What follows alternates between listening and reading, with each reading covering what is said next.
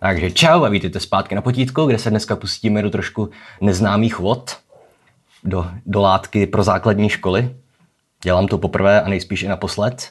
A chci si zkusit ten test uh, k přijímacím zkouškám na čtyřleté střední školy, protože jsem četl v novinách, že prý byl strašně těžký, i když se to říkalo teda hlavně o matematice, ale co jsem tak slyšel, tak ten z češtiny taky nebyl úplně jednoduchý a prý se celkem i blížil těm didaktickým testům pro maturanty.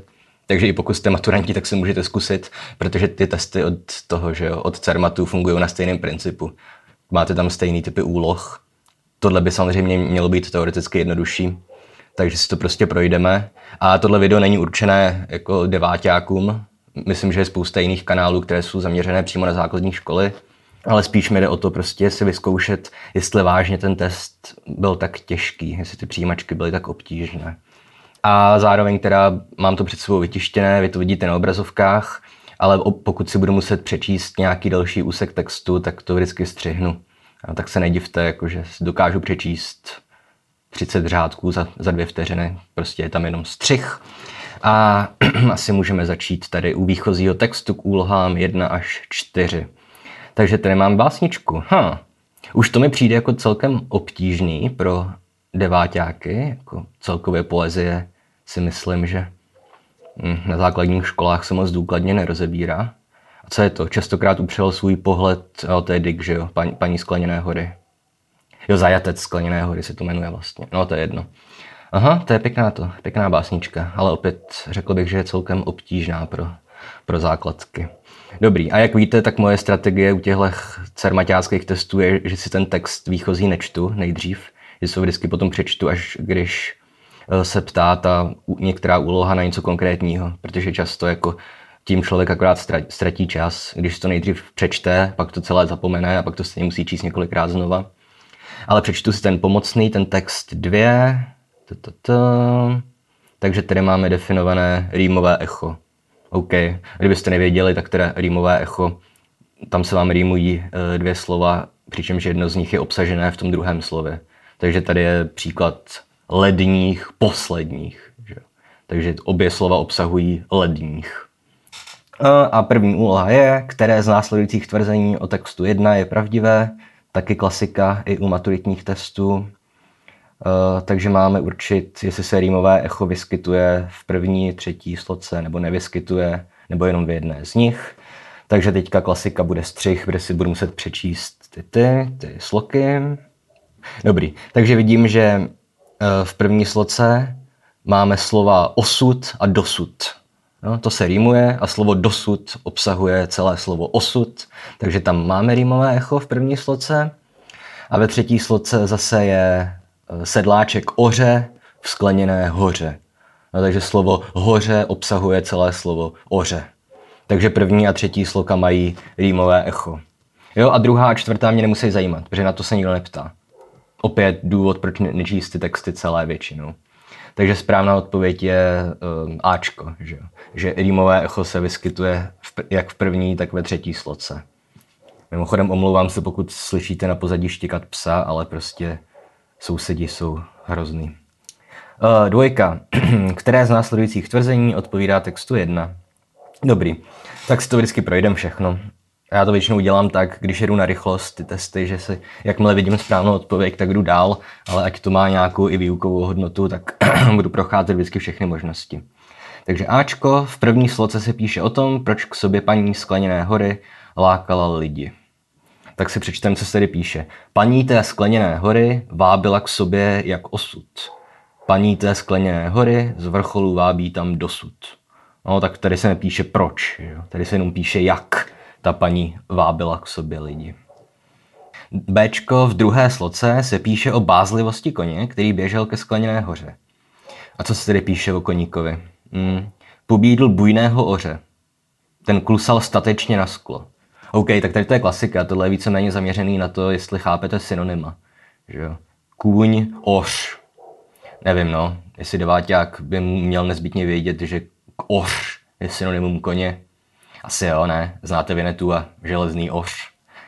A, a pak tady ještě je to slovo bázlivý, že jo? To taky není asi úplně jako v centru naší slovní zásoby.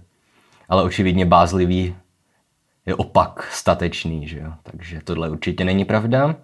C je, ve třetí sloce se píše o tom, co barvilo úlomky skleněné hory. Hmm, tak a ve třetí sloce se taky píše, krev jejich a slunce západ společně barví ty střepy. Jo, no tak to je jasný, že jo. Krev a západ slunce barví střepy té skleněné hory. Takže tady akorát musí deváťák pochopit, že střep je částečně synonymum ke slovu úlomek. No. Že střep je úlomek skla prostě. Takže C je správně. A ještě si přečteme D. Ve, čtvr- ve čtvrté sloce se píše o soucitu, který projevila paní Skleněné hory. A hnedka v prvních dvou verších vidíme, že paní té Skleněné hory se z hora bez citu dívá. No, dobrý. No, tohle jako nebyla úplně, úplně snadná úloha, myslím, pro 15 letý, ale, ale gimpláci nebo středoškoláci obecně, myslím, by to měli vyřešit bez, bez váhání. Třetí úloha, které z následujících tvrzení o slovech, tučně vyznačených v textu 1, je pravdivé. Takže Ačko. Slovo upřít je v textu užito ve významu popřít něčí nárok. Jo, takže zase, se, um, zase poznáváme synonyma. Častokrát upřel svůj pohled. Takže to není pravda. No, upřít ve, smyslu, ve smyslu podívat se, upřít pohled. Eh, slovo míjet je v textu užito ve významu vyhýbat se sobě navzájem. Jako třeba míjely se vlaky. Takže a to slovo máme kde? Jak dlouhé míjely chvíle? No to ne. To, ty chvíle se nemůžou vyhýbat navzájem. To je spíš jako, že plynout. C. Slovo prasknout je v textu užito ve významu ztratit celistvost. Ty vole, ztratit celistvost. No, nevím, no, jestli bych v 15 letech chápal tohle, ale dobře. Takže slovo prasknout máme kde? Pobídl bujného oře, ten klusal statečně na sklo, ale sklo skleněné hory pod jeho kopity prasklo. Jež to je krásná hlásková instrumentace. Diku, diku. E, a to sklo pod jeho kopity prasklo. Takže ano, ztratilo celistvost. Že? koník šlápl na sklo a to se to prasklo, takže se rozpadlo a ztratilo celistvost. Takže 3C. A ještě se podíváme na D. Slovo téct je v textu užito ve významu propouštět kapelinu. Hm. Dobře. Takže ve čtvrté sloce ho máme zase vyznačené, úplně poslední slovo básně. Zvěd, nebo výchozího textu. Zvědavě s důvěrou hledí, která krev pomalu teče to D jako naznačuje, že déct jako propouštět kapalinu, že prostě teče nám voda stopení, ale tady krev pomalu teče. A dobře, no, jako to je, to je matoucí. Ale správně, jako není, není to správně, no, správně je C, 3C. Ale zase tohle by mohlo někoho zmást, protože že jo, ta krev teče asi z nějakého člověka, takže ten člověk teoreticky propouští kapalinu, ale no, dobře, nebudu to komplikovat. 3C prostě. Druhá strana. Aha. Čtyři. Úsek textu jedna. Černá a bohatá kadeř přes bílá ramena splývá. Um, v který to je sloce? V poslední, třetí řádek. A které z následujících tvrzení o tomto úseku je pravdivé? tedy o tom úseku černá a bohatá kadeř přes bílá ramena splývá. Takže za A tento úsek obsahuje dva osmislabičné verše a uplatňuje se v něm kontrast. No, to je taky docela masakr. Jako s tím měli i maturanti problém loni počítat počty slabik. Takže černá a bohatá kadeř, to máme 8 slabik, přes bílá ramena splývá také 8 slabik. Jsem rád, že to dělám jako podcast, takže nevidíte, že to musím počítat na prstech. takže tohle je pravda, že obsahuje dva osmislabičné verše a uplatňuje se v něm kontrast. No jasně, černá, bohatá kadeř, přes bílá ramena splývá. No, protože že bílá a černá jsou kontrasty. Takže to je Ačko je správně. A přečteme si teda ještě jenom pro zajímavost ostatní možnosti, takže B obsahuje dva osmislabečné verše, to víme, a neuplatňuje se v něm kontrast, takže ne, to je špatně, protože kontrast se uplatňuje, černá a bílá. C. Tento úsek, v němž se uplatňuje kontrast, obsahuje jeden sedmislabičný a jeden osmislabičný verš. Ne, víme, že oba mají uh, osm slabik a D je jenom, že se tam neuplatňuje kontrast. Dobrý. No dobrý, takže Ačko 4A. Zaškrtneme 5. Jo, a teďka už jsme teda skončili práci s výchozím textem, takže ho můžu strčit dozadu. 5. Eh, ve které z následujících možností není hezky podtrženo není, pro nás, pro nás to z ADHD, eh, není správně zapsána interpunkce. No, to je další celkem těžká věc. Ale jako to si pamatuju, že na základce jsme se rozbory věta souvětí učili celkem jako podrobně. Jsme tomu věnovali hodně času, takže to by asi devátáci měli zvládat. Takže, po svém otci zdědil smysl pro humor, slabost pro ženy a nechuť k práci. Tady je správná interpunkce, že máme prostě několikanásobný objekt. A Bčko. Na poslední akci se přišlo podívat nečekaně málo lidí. Něco kolem 12, taky správně, upřesnění. C. Na nápojovém lístku nenašli žádný koktejl a tak si objednali jen minerálku. To je taky správně, ale tohle je zákeřný, protože prostě čárka před A to nikdo neumí, že jo. Ale pokud to máme že jo, poměr jako důsledkový třeba nebo tak, tak tam se, tam se čárka píše, takže to je správně. A tak a proto, že starý dobrý pravidlo, když vidíte a tak a proto, tak se čárka píše. Tady zajímavý jenom jako pro třeba starší posluchače, že čím vzdálenější je to tak od, od spojky, nebo teda od čárky mezi těma větama, nebo od té první věty, tak potom už slábne nutnost tu čárku psát.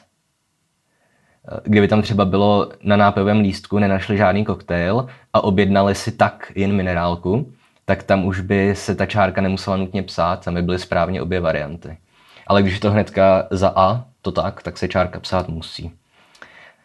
Ale to jsou zase jenom takové zajímavosti týkající se nějakých hlubších pravidel češtiny. Takže D bude určitě špatně. A jak to teda je? Po ukončení studia na průmyslové škole čárka nastoupila dcera do stavební firmy. Jasně, no, tady čárka nemá co dělat, protože po ukončení studia na průmyslové škole není věta, že jo? Není tam sloveso. Takže pátá věta není správně zapsaná. Nebo v pá, v pá, ve větě D není správně zapsaná interpunkce. Cool. Výchozí text k úloze 6. Tady máme před, podtržená nějaká slova v tom. Začala mi předhazovat, že zbytečně utrácím. Přitom sama včera kamarádkám předváděla novou, neuvěřitelně předraženou značkovou sukni. To je zajímavý mikropříběh. A jaký je teda úkol? Které z následujících tvrzení o třech slovech podtržených ve výchozím textu je pravdivé? Aha, tak tady tu máme zase úlohu na morfosyntax, na předpony a no, jenom na předpony, jak to tak procházím. Zajímavý. Hej, fakt ten test je úplně stejně koncipovaný jako maturitní didakták, akorát je asi o něco jednodušší. No takže které tvrzení není pravdivé. Každé z těchto slov obsahuje předponu před. To je krásný, že předpona, samotný slovo předpona obsahuje předponu před. Takže, tak jsem byl tak pobavený tím faktoidem, že jsem zapomněl, co mám vlastně dělat. Eh, zjistit, které tvrzení je pravdivé. Um, předhazovat to obsahuje předponu před, před váděla taky obsahuje předponu před uvádě, uvádět, předvádět, zavádět, jo. A předraženou značkovou sukni, no ne, že jo, protože tady je kořen draž, od slova drahý. Takže pře je předpona, nikoli před. No opět to také jako není úplně snadný, no. Takže Ačko to není. B. Pouze slova předhazovat a předvážet obsahují předponu před. No to je pravda, to už jsme si teďka říkali. A zbytek jsou zase jenom variace na tohle téma, to je jedno. Prostě. Takže B je správně a můžeme jít dál. Vypište z každé z následujících vět 7172 základní skladební dvojici. Jo.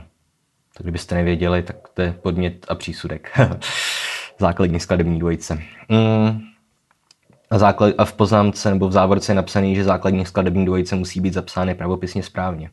A proč? Jako že bych nedokázal obsat ty, nebo, že, nebo to je může být špatně v tom textu a proto by to bylo špatně. To je zajímavý. No cokoliv. Na této zahradě jsou všechny záhony i oba nedávno postavené skleníky určeny výhradně k pěstování zeleniny. Dobře. Takže najdeme přísudek, jinými slovy verbum finitum, takže sloveso, které není v infinitivu. Uh, na této zahradě. Jo, aha, to je zrovna ten verbonominální přísudek. Přísudek mení ze sponu. Tedy jsou určeny. Je přísudek.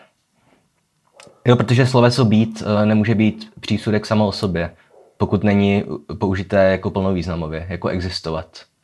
Když řeknu včera jsem tam byl, tak ano, byl je přísudek, ale eh, ty záhony tady, nebo co je podmět, to ještě zjistíme, eh, tak to, že to sloveso jsou neznamená existují, ale je to jenom pomocné sloveso, že jsou určeny, si to podtrhnu jako přísudek. A podměty teda, to jsem říkal, už ty záhony jsou určeny. Um, a jo, a to je podměty několikanásobný. Tedy záhony i skleníky. Dobře. Takže záhony i skleníky jsou určeny. Je eh, podmět a přísudek, a.k.a. základní skladební dvojice. A 7.2. Můj návrh investovat do, do začínající vývojářské firmy byl ze všech zvažovaných projektů jednoznačně nejlepší. Tedy stejný případ. Jo? Přísudek mení ze sponou, verbonominální přísudek pro středoškoláky, eh, takže byl nejlepší. A podmět, co bylo nejlepší? Podmět je ten můj návrh. Takže návrh byl nejlepší. Já to nebudu vypisovat, jsem si jenom potrhnul, ale tak vy to máte vypsat, tak to vypište, že jo. A tak furt, furt jsem ještě nepochopil, jako proč tady je, že ty dvojice musí být zapsány pravopisně správně. Jako jak, jak, proč, proč by někdo udělal pravopisnou chybu, když jenom opisuje text. Ah, whatever. Další stránka. Oh, hašiš Maria, výchozí text, který má asi tak jako 20 řádků. No, to je, to je wunderbar. Dobrý, hele dobrý, nebudu ho číst zatím, ale nakonec si ho budu muset přečíst nezbytně. Takže, hm, ale přečtu si text dvě, který se nám určitě bude hodit. Takže větné členy v přístavkovém vztahu pojmenovávají jednu skutečnost různými způsoby. Například večeřeli jsme pizzu, italské národní jídlo. No jasně, prostě přístav, přístavek. Pizza, konkrétně italské národní jídlo. Co by bylo další takovýhle příklad? Eh, četli jsme o svatém Václavovi, patronovi českého národa. Stejná skutečnost, různý způsob pojmenovávání. Dobrý, takže víme, co je přístavek, no přístavkový vztah mezi větnými členy a to, to určitě bude muset někdy použít. A teďka osmá úloha. Rozhodněte o každém z následujících tvrzení, zda jednoznačně vyplývá z textu, takže... No dobrý, no, teďka prostě budu, budu asi střihy, protože, protože si to budu muset číst, ty úryvky toho textu, ale to vám nemusí vadit, protože stejně to je jenom zvukový, takže vás ty střihy, ze střihu nebudou bolet oči. Dobrý, takže 8.1. Císaři z dynastie Ming vládli déle než císaři z dynastie Chang. OK, už to mám. Takže tady máme, že v započetém díle, stavba čínské věže, teda čínské zdi, pokračovali císaři z dynastie Chan, vládli 206 přenolo až 220 0. A potom tady dynastie Ming, Eh, vládli 1368 až 1644. Já myslím, že to je tak test z češtiny a ne z matematiky. No to je ovšem podraz. Dobře no, takže 1368 až 1644, to je nějakých 276 eh, let je Ming a 206, 220, tak to je, že jo, kolik? 426 plus minus jedna. Mi nechce přemýšlet nad tím, jak je, jak je to s rokem nula. Ale prostě tady je dostatečný rozdíl. Takže Chan vládli přes 400 let, Ming vládli necelých 300 let. Takže císaři z dynastie Ming vládli déle než císaři z dynastie Chang.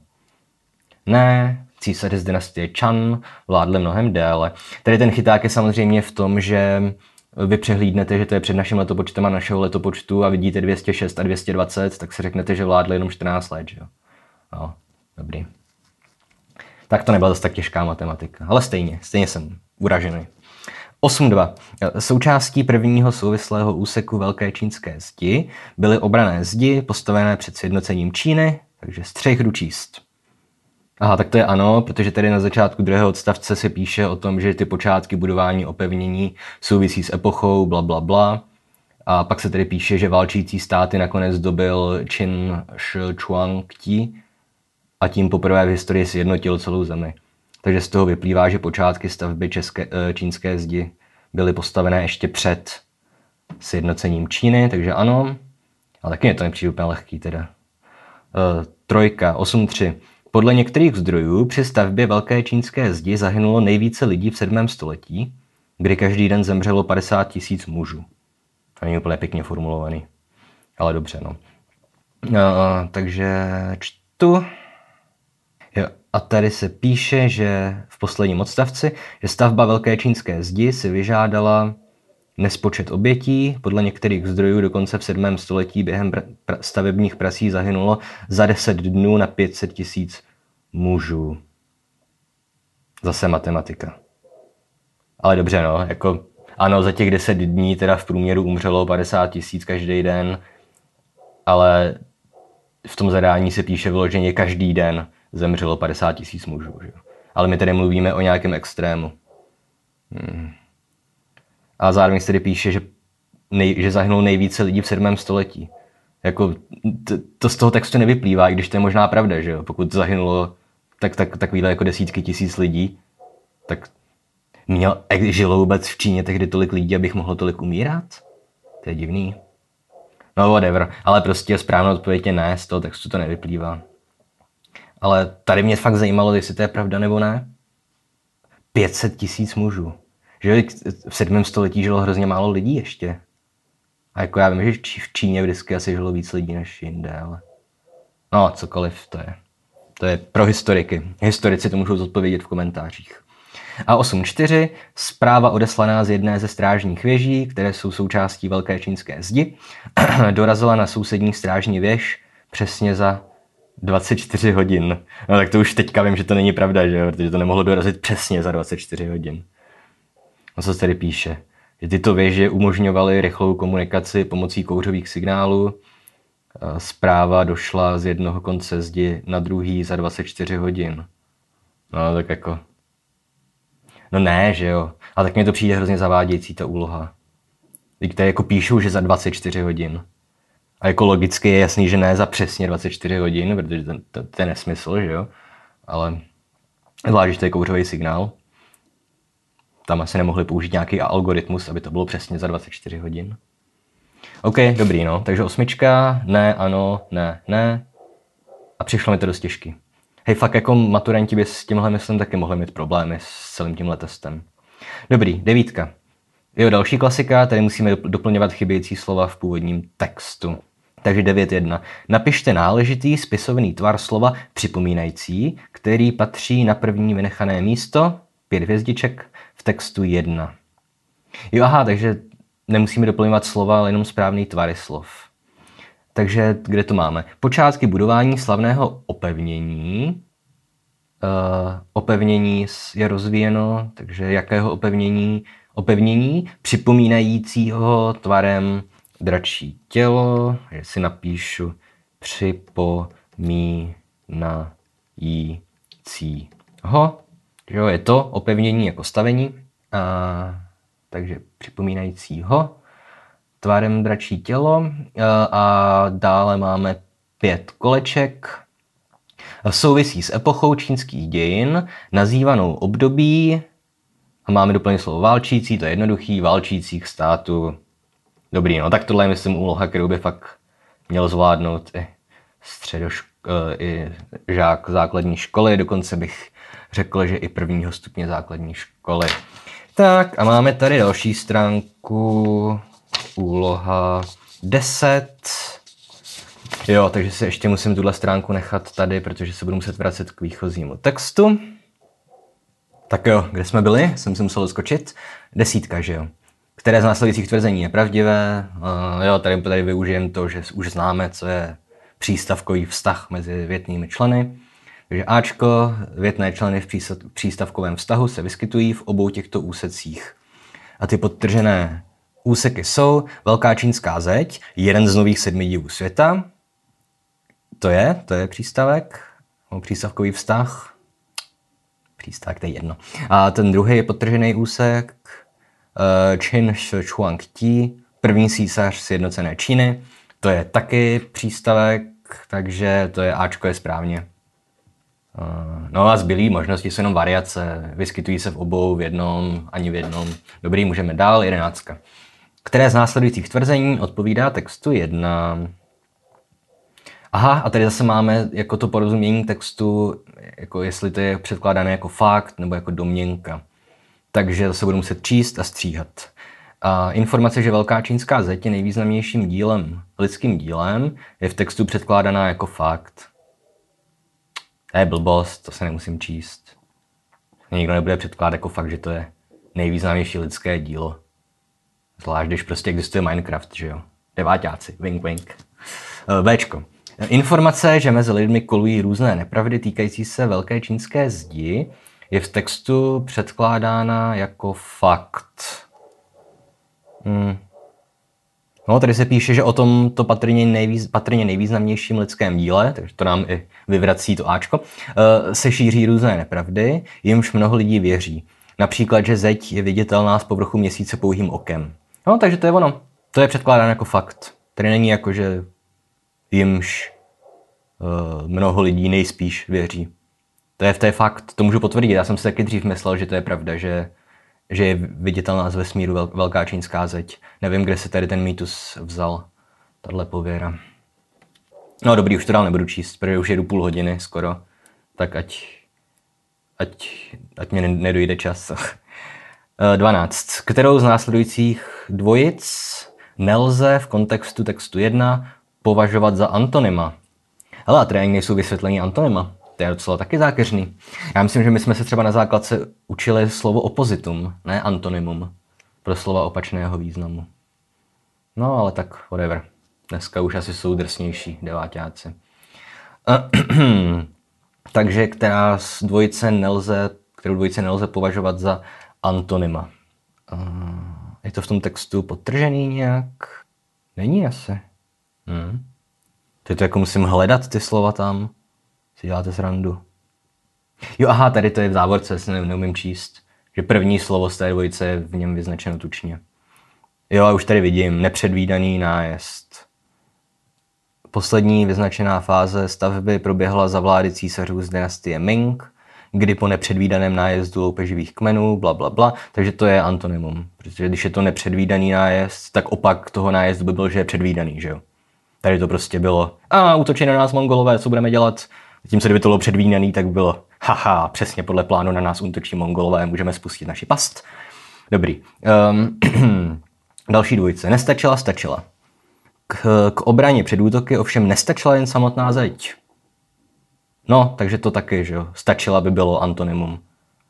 Protože tady to je prostě, že, že jo. Máme zeď, ha, ha, ha. Ježiš, oni tu zeď přelo se na žebříčcích, jsme v háji. A kdyby stačilo, tak že jo, přijedou mongolové, vidějí zeď, to se odjedou. Protože neumějí používat žebříky. Takže dobrý, C, vysokých, nevysokých. A v tom textu je, součástí zdi bylo 25 tisíc strážních věží, vysokých zhruba 13 metrů. No ne, že tady by bylo opozitum nízkých, ne nevysokých. Dobrý, C je správně. Umožňovali, neumožňovali, no, bla, bla, bla. To už necháme být, protože C je správně. 13. Eh, ve kterém z následujících úseků textu 1 se vyskytuje sloveso dokonavé. Eh, pak pokračovali císaři z dynastie. Takže se vyskytuje sloveso dokonavé. Pokračovali, budou pokračovat, to je nedokonavé. Pomáhala jim, pomáhat, bude pomáhat, taky nedokonavé. Obrané zdi se postupně propojovaly, se budou propojovat, taky nedokonavé. Poslední význačná fáze stavby proběhla, ale budoucí čas proběhne. Ne, bude proběhnout, takže Dčko, to je sloveso dokonavé, proběhla. 14. A jinak teda, pokud jste základáci, tak vidíte, že nejlepší způsob, jak poznat nedokonavý a dokonavý sloveso, je vytvořit si budoucí čas. Pokud musíte udělat eh, pomocný sloveso bude, tak je to nedokonavý. Pokud ne, tak, tak dokonavý, že jo. Uh, sem jsou výjimky, že jo, jdu, jdu, přijdu, ale whatever, pro základky to stačí. 14. Uh, rozhodněte o každém z následujících souvětí, zda je zapsáno pravopisně správně a nebo ne. Ne. Mm, dobrý, no, to je docela zákeřný tady. Tady, tady vlastně musíte hledat jako pravopisný nebo gramatický chyby. Takže jedna.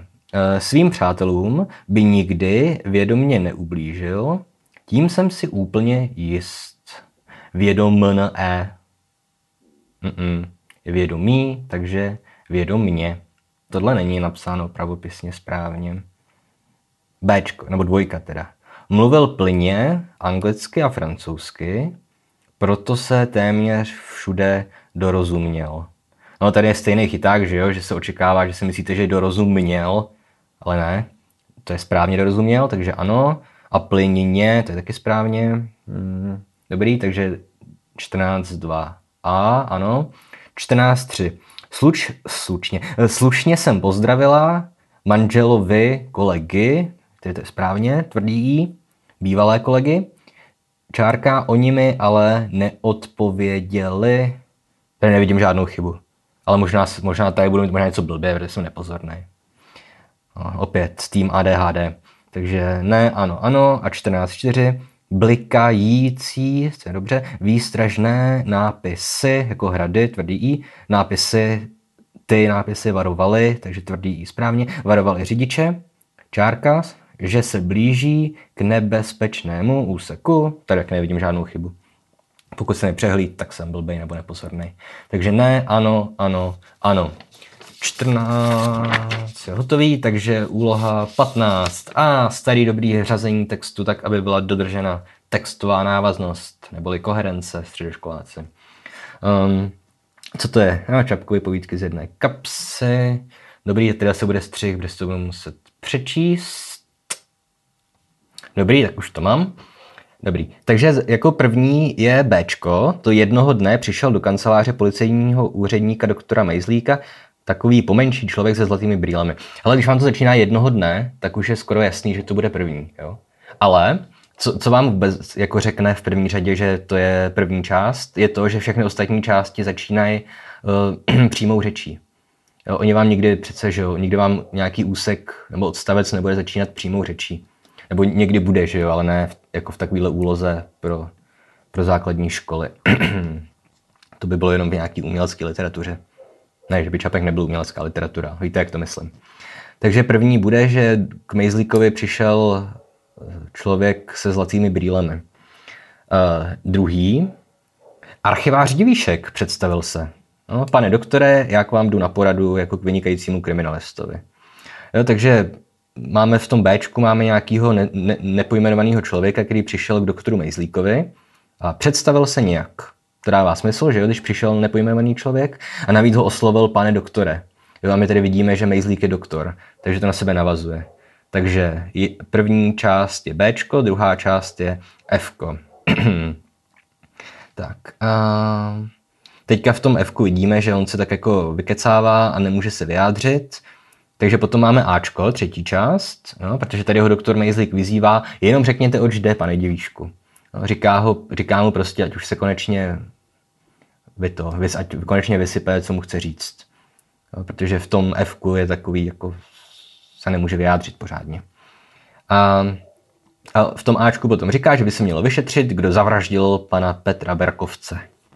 Jo, a na to zase navazuje Dčko očividně, protože mluvíme o vraždě Petra Berkovce a v tom Dčku se píše, pokud vím, nemáme tady o smrti Petra Berkovce žádné hlášení, přemýšlel doktor Mejzlík. Takže to je ono. A končí to, kdy se to stalo? Otázkou. Jo. A tady potom teda další bude uh, C. Přece roku 1465, pravil pan Divíšek. Dobře, otázka byla, kdy se to stalo. Takže on vám řekne kdy. A tady už vidíte ty humory, že jo? Že ten policajt si diví, že žádná taková smrt nebyla hlášena a tedy archivář mu říká, že v roce 1465 káravě pohlíže přes brýle na policejního úředníka. Jakože že to neví policajt, že prostě se to stalo v 15. století. No, takže poslední musí být Ečko. Protože už to je poslední, co zbývá. Dobrý. Takže B, F, A, D, C, E. No. Zase jako mně to přijde na stejný úrovni jako ty didaktáky pro maturanty víceméně. Prostě taky, že musíte si najít první to, najít první část, kde prostě toto nezačíná s přímou řečí nebo nějakým osobním zájmenem a tak podobně. Dobrý, no. Takže 16. Na každé vynechané místo hvězdičky v českých ustálených slovních spojeních doplňte příslušné podstatné jméno v náležitém tvaru. Aha, cool. Takže tady musíme vědět, tady musíme znát ty ustálené přísloví nebo ustálená slovní spojení a ještě navíc ke všemu doplnit správný tvar toho slova. Takže inu, tichá voda, mele. Tichá voda samozřejmě břehy mele. Opět nedokážu posoudit, jestli jako znají středoškoláci, základ, základoškoláci rčení tichá voda břehy mele, ale nejspíše jo. A ve druhé ve druhý větě, přestože byl Ondra schopný anglicky říct jen my name is Ondra nebo I love you, v kurzu pro začátečníky byl za hvězdu. Zkrátka, mezi slepými, jednooký, králem doplníme. Tak je známý, známý rčení. A vynikající povídka od Walese se jmenuje takhle. Mezi slepými jedno, jednooký králem. Dobrý. Uh, sedmnáctka. Přiřekte k jednotlivým souvětím 17.1 až 17.3 odpovídající tvrzení A až I. Každou možnost z nabídky můžete přiřadit pouze jednou, dvě možnosti budou a nebudou použity. Zbudou, nebudou. To je skoro rýmové echo, ale skoro. Jo, takže tady zase budeme muset přiřazovat definice těch vět nebo souvětí. A ještě k tomu poznat slovní druhy. Tady koukám příslovce nějaký, se mě ptají. Hmm. Co je lepší, číst si nejdřív ty věty nebo si číst ty definice? To je dobrá otázka. Hmm. Takže jo, přijímačky, panikařím, dochází mi čas. Co mám číst nejdřív? Uh, uh. Ne, přečtu si nejdřív ty zadání, co po nás vlastně chtějí. V první větě je použít to jedno příslovce, ve druhé větě není žádné příslovce, bla, bla, bla, si se přečtu. OK, takže se nás prostě ptají jenom na příslovce v první a druhé větě. Takže dřív byl vášnivým čtenářem. Nyní ho ale s knihou v ruce uvidíte zřídka. Jo, tak dobře, no, takže hledáme příslovce. V první větě dřív byl vášnivým čtenářem. Takže dřív je příslovce, že jo, kdy byl vášnivým čtenářem dřív. Nyní ho ale s knihou v ruce uvidíte zřídka. Takže nyní a zřídka jak je příslovce. Jsou všechno příslovce. Takže v první větě je jedno příslovce, ve druhé větě jsou dvě příslovce. Jsem tady chvíli ještě zmatkoval, jsem si přemýšlel nad příslovečným určením, ale to je jedno, prostě dřív, nyní, zřídka jsou všechno příslovce, takže 17.1 vystihuje ta věta C. Když v první větě je jedno příslovce, ve druhé větě jsou dvě příslovce. Cool. 17.2. Z lesa se náhle vynořily jakési podivné postavy, že náhle je příslovce, které vypadaly hrozivě. Jak vypadaly hrozivě? Takže máme jedno příslovce v první, jedno ve druhý, což odpověď dá zadání B. Tedy 17.1c, 17.2b, 17.3. V tom, v tom se zvenčí ozval strašlivý výkřik. Takže v tom je tedy užito jako příslovce, příslovce a odkud zvenčí je taky příslovce.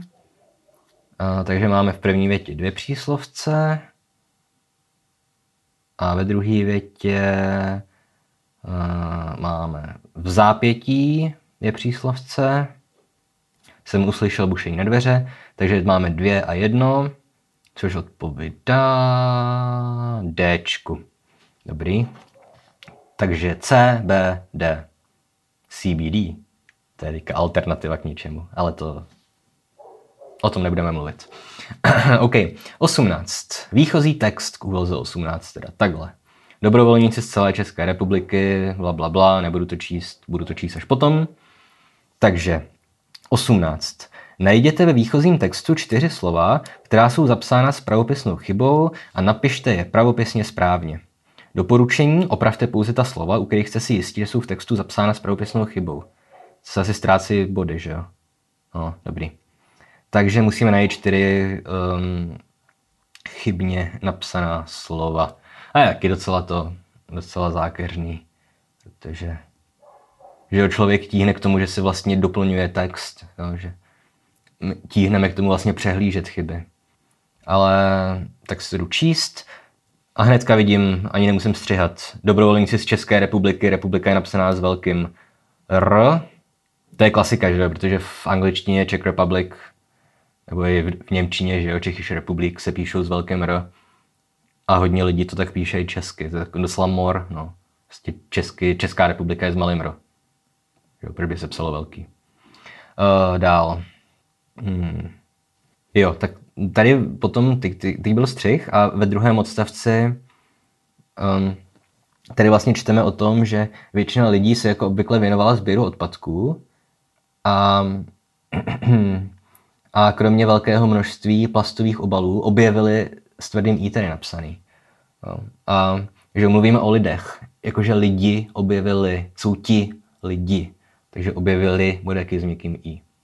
Takže objevili napíšu s měkkým, schoda podmětu s přísudkem. A také to je docela těžký, že jo? A hlavně, když v té předchozí větě máte, vlastně to většina lidí se věnovala, že ta většina je braná jako přísudek, jako podmět. Takže teoreticky by mohlo být taky, že kromě velkého množství plastových obalů objevila ve vodě také tři záchodové mísy, že tak ta většina objevila.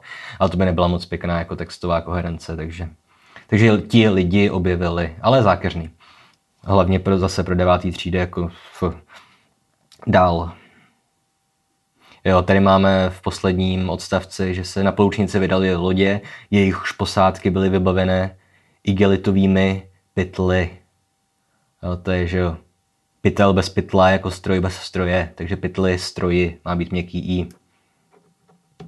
Aha. S ochrannými rukavicemi, ještě to dočtu, to už můžu dočíst, že už tady zbývá jenom jedna chyba ve zbytku věty. Takže na březích Vltavy, naší nejznámější řeky. To už tady bylo najednou chyba nejznámější nebo známější.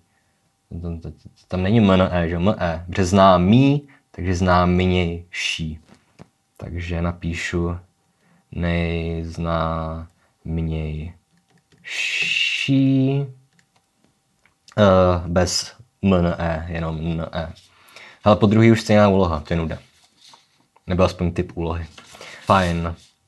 Um, Výchozí text k úlohám 19 až 24, lol, Anna Mornsteinová Hana. Když jsem dělal ten test pro maturanty, tak jsem taky použil úryvek z Hany od, od Aleny Mornsteinový. Tak to je vtipný. Dobrý, no. A jaká to je část Hany? Uh, OK, dobrý, to se pak přečtu, až zase budu muset. Čekaj, nevynechal jsem nějakou úlohu? Jo, nevynechal, ten výchozí text k úloze 18 byl jenom k úloze 18. OK.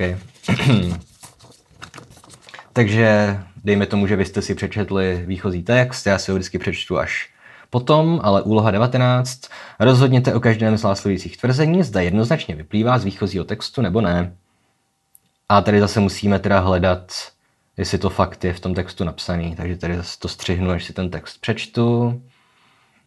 Takže 1901. Erwin, manžel Elsie Hellerové, zemřel před rokem 1938. Dobrý. Jo, a tohle pochopíme z toho, že tady píšou o roce 38, že jo, co se stalo. A ve druhém odstavci potom stojí, že celé město ví, že už jsem kolik let vdova, ale velmi důležitý úředník musí vidět papír, brblala Elsa, takže evidentně, když už je několik let vdova, tak zemřel dřív než v roce 1938, takže ano. 19.2. V obálce, kterou měla Hana zanést na poštu, byl kromě pasu Rózy Hellerové ještě jeden dokument. Tak tady jsem zmatený. Protože tady píšu, že v té obálce byl kromě pasu Rózy Hellerové ještě jeden dokument. A jako on tam byl jiný dokument, ten úmrtní list toho manžela Ervina, ale nejspíš tady se nikde nepíše, pokud čtu pozorně, že by v té obálce byla jako vůbec ten pas Rozy Hellerové, že jo. Takže to je dost zákeřný, protože ano, byl tam ještě jeden dokument v té obálce, ten úmrtní list, ale on tam nebyl ještě, on tam byl jenom ten jeden dokument. A ten pas Rozy Hellerové tam vůbec nebyl. Opět, tohle je fakt jako celkem zákeřný. Ale OK, 3, 19, 3. A teda odpověď je ne, nevyplývá to jednoznačně z textu, no, ale je to hodně velký slovíčkaření.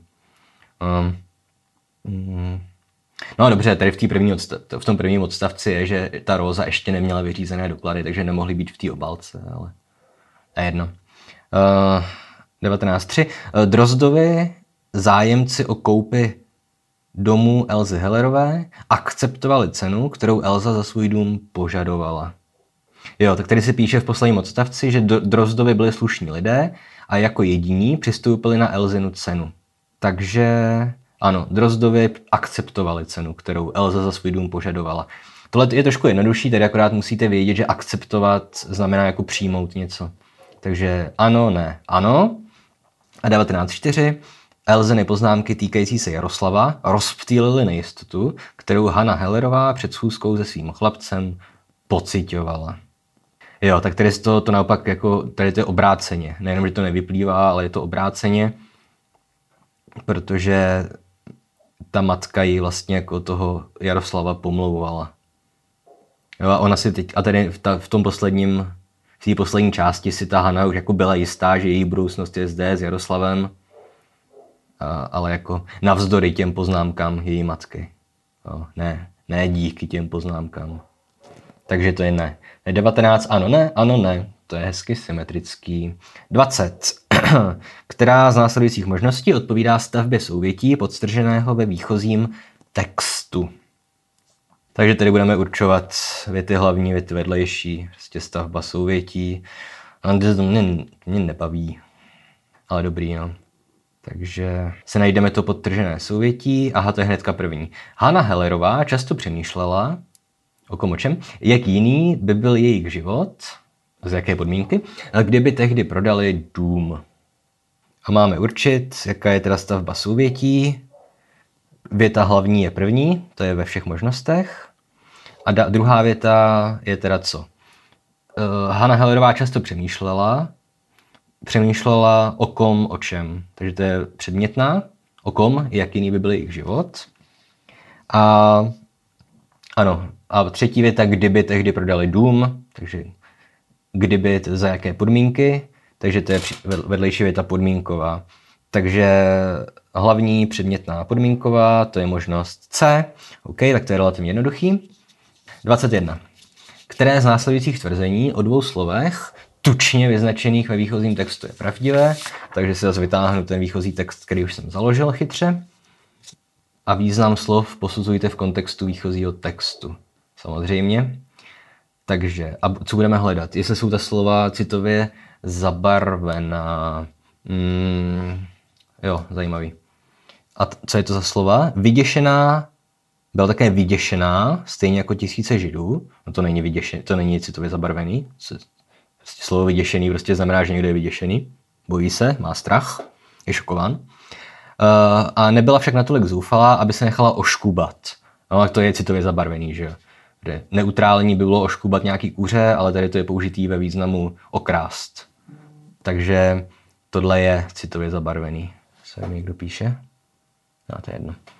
Takže obě tato slova jsou citově zabarvená, Ačko to není pravda. Pouze slovo oškubat je citově zabarvené, to je pravda. No dobrý, zbytek nemusím číst. Takže Bčko 21b, oškubat je citově zabarvené. 22. Vypište z druhé části výchozího textu čtyři podstatná jména rodu středního a slova zapište bezchybně ve stejném tvaru, ve kterém jsou užita v textu. Bla, bla, bla. Dobrý, tak to je jednoduchý, ne? Ve druhé části, takže poslední dva odstavce, najít čtyři podstatná jména která jsou z rodu středního. Hana si na tu obálku strčila do té kapsy lehkého toho sáčka, jo, takže to sáčko ve smyslu jako malé sako, takže sáčka. Kdyby to byl sáček jako pytlík, tak to by byl mužský rod, ale tohle je střední. Uh, co tady máme dál? Dej si to do kabelky, kabelka je žena, jestli to ztratíš, nepůjdeme nikam, Elza, nebýt, nebýt těchto slov. Je to slovo jako město, takže sáčka a slov. Co máme dál?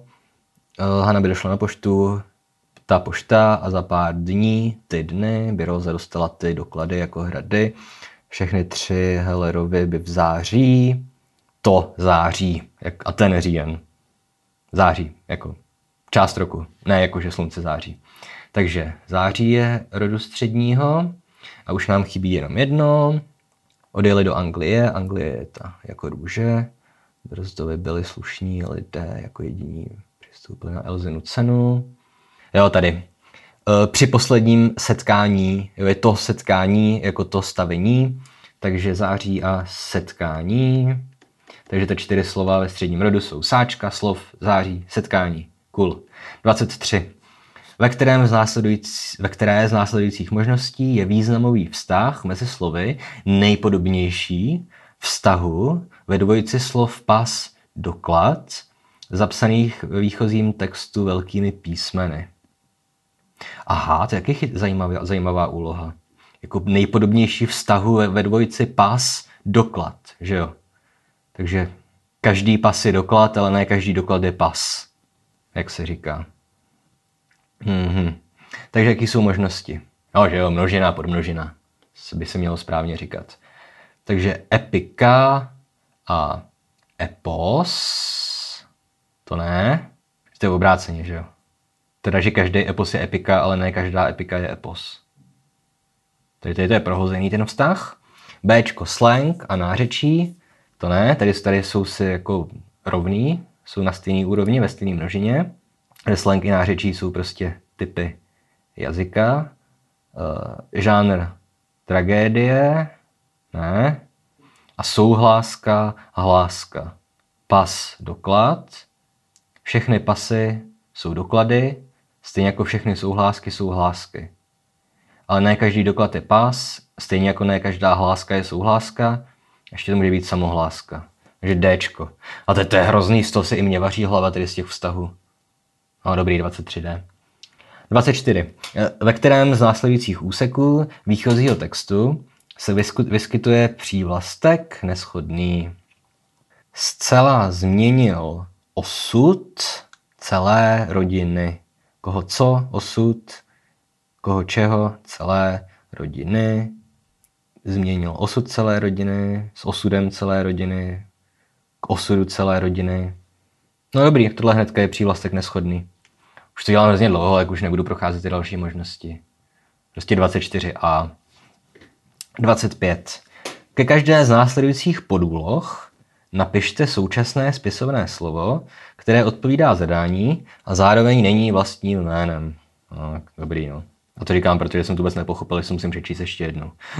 Ke každé z následujících podúloh napište současné spisovné slovo, které odpovídá zadání a zároveň není vlastním jménem. Ježiši. Dobrý, jak si to přečtu teda. No. Napište přídavné jméno, které je v prvním pádě čísla jednotného dvouslabičné, je příbuzné se slovem vůně a skloňuje se podle vzoru mladý. Maria, cože? Přídavné jméno, které je v prvním pádě čísla jednotného dvouslabičné, je příbuzné se slovem vůně. Takže jak udělám přídavný jméno od slova vůně? Voný, ne? Voný, dvě slabiky, skloňuje se podle vzoru mladý. Jo. No dobře, no, voný, zajímavý. A ještě v, tý, v tom původním zadání je, že není vlastním jménem. Co by to mohlo být? Voný? Mě nenapadá, jaký by to mohlo být vlastní jméno. Dobrý, 25.2. Napište podstatné jméno, které je v prvním pádě čísla jednotného jednoslabičné, je příbuzné se slovem zapisovat a skloňuje se podle vzoru hrad. Podstatné jméno v prvním pádě čísla jednotného, jednoslabičné, příbuzné se slovem zapisovat. To, to není zápis. Zápis má dvě slabiky. Zapisovat. Pis nic neznamená česky. Zapisovat. Pis. Takže něco z nápis taky ne. Spis. Ha! Teste, dostal jsem tě. Spis. Spis agenta STB. Jedna slabika. Spis. Na rozdíl od, od zápisu, kde by měly dvě slabiky. Cool. A je to podle vzoru hrad, spis bez spisu, jako hrad bez hradu, se spisem s hradem. Jo. Takže 25.1 voný, 25.2 spis. Už jsem skoro na konci. Jo, dobrý. Ještě dvě stránky to. Výchozí text k úlohám 26 až 28. Takže nebudu ho číst teďka, nejdřív si přečtu úlohy k tomu výchozímu textu. Ale hnedka úloha 26 je rozhodněte o každém z následujících tvrzení, zda jednoznačně vyplývá z výchozího textu, takže to stejně musím přečíst. No, dobrý, střih. Dobře, no. takže první je, jestli americký stát Washington, přes nějž vede trasa PCT, Pacific Crest Trail, sousedí s Kanadou. No, tak to jako vím, že ano, i bez toho, bez výchozího textu, ale v tom výchozím textu to tady je, že že to PCT vede od hranic s Mexikem přes tři americké státy, jo, Kalifornie, Oregon a nakonec Washington a vede přes ně ke kanadským hranicím. Takže z tohohle vyplývá, že Washington sousedí s Kanadou. Ale to víte, že jo? Washington, Washington jako stát je úplně narvaný na severozápadě. Um, druhý. Trasa PCT je rozdělena na dva úseky. První z nich vede přes sedm národních parků. No, tohle nevyplývá jednoznačně z toho textu.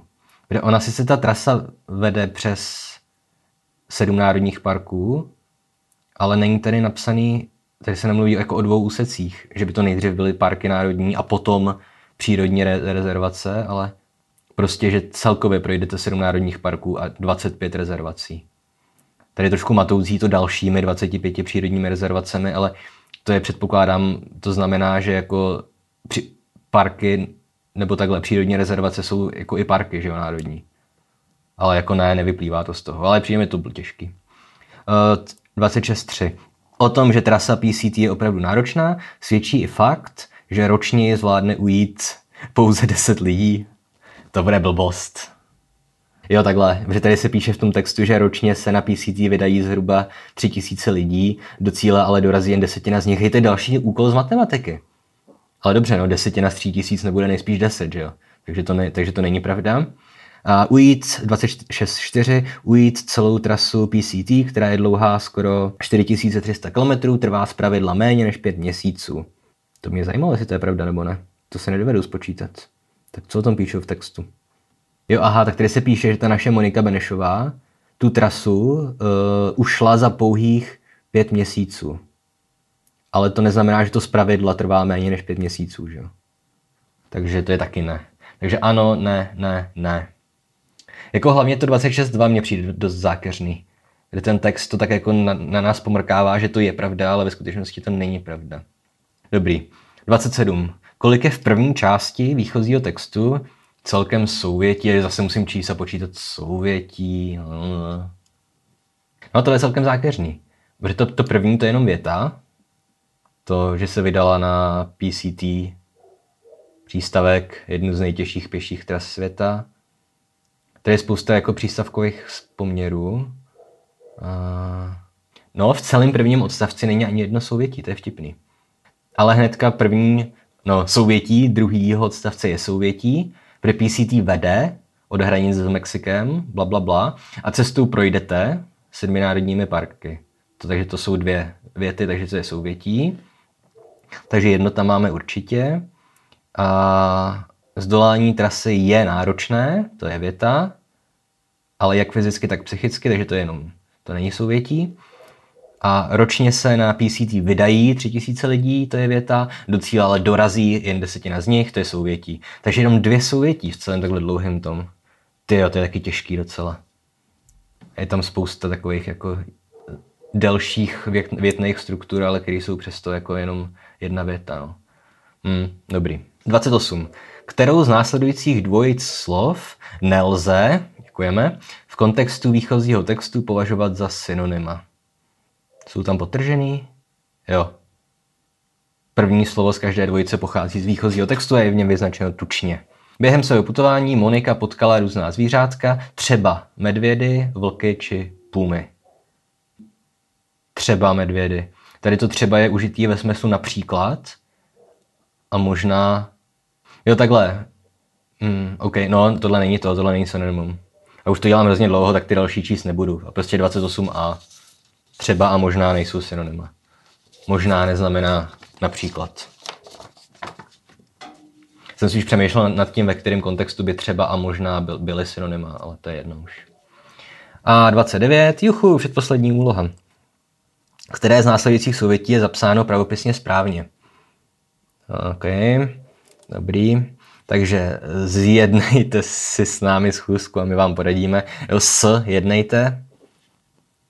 Aha, to je dobrý. A to jsou to, to jsou, to je ta stejná věta. Takže akorát uh, jedna z nich bude prostě správně. Takže můžeme rovnou C vyloučit, tam je taky z jednejte. A v čem se liší od sebe ty, ty dvě věty, ty B a D? Splatit dluhy, tady z platit, to je blbost. Zaplatit. Takže správně D. S, jednejte si s námi schůzku a my vám poradíme, jak splatit dluhy. Zbavit se jich. Dobrý.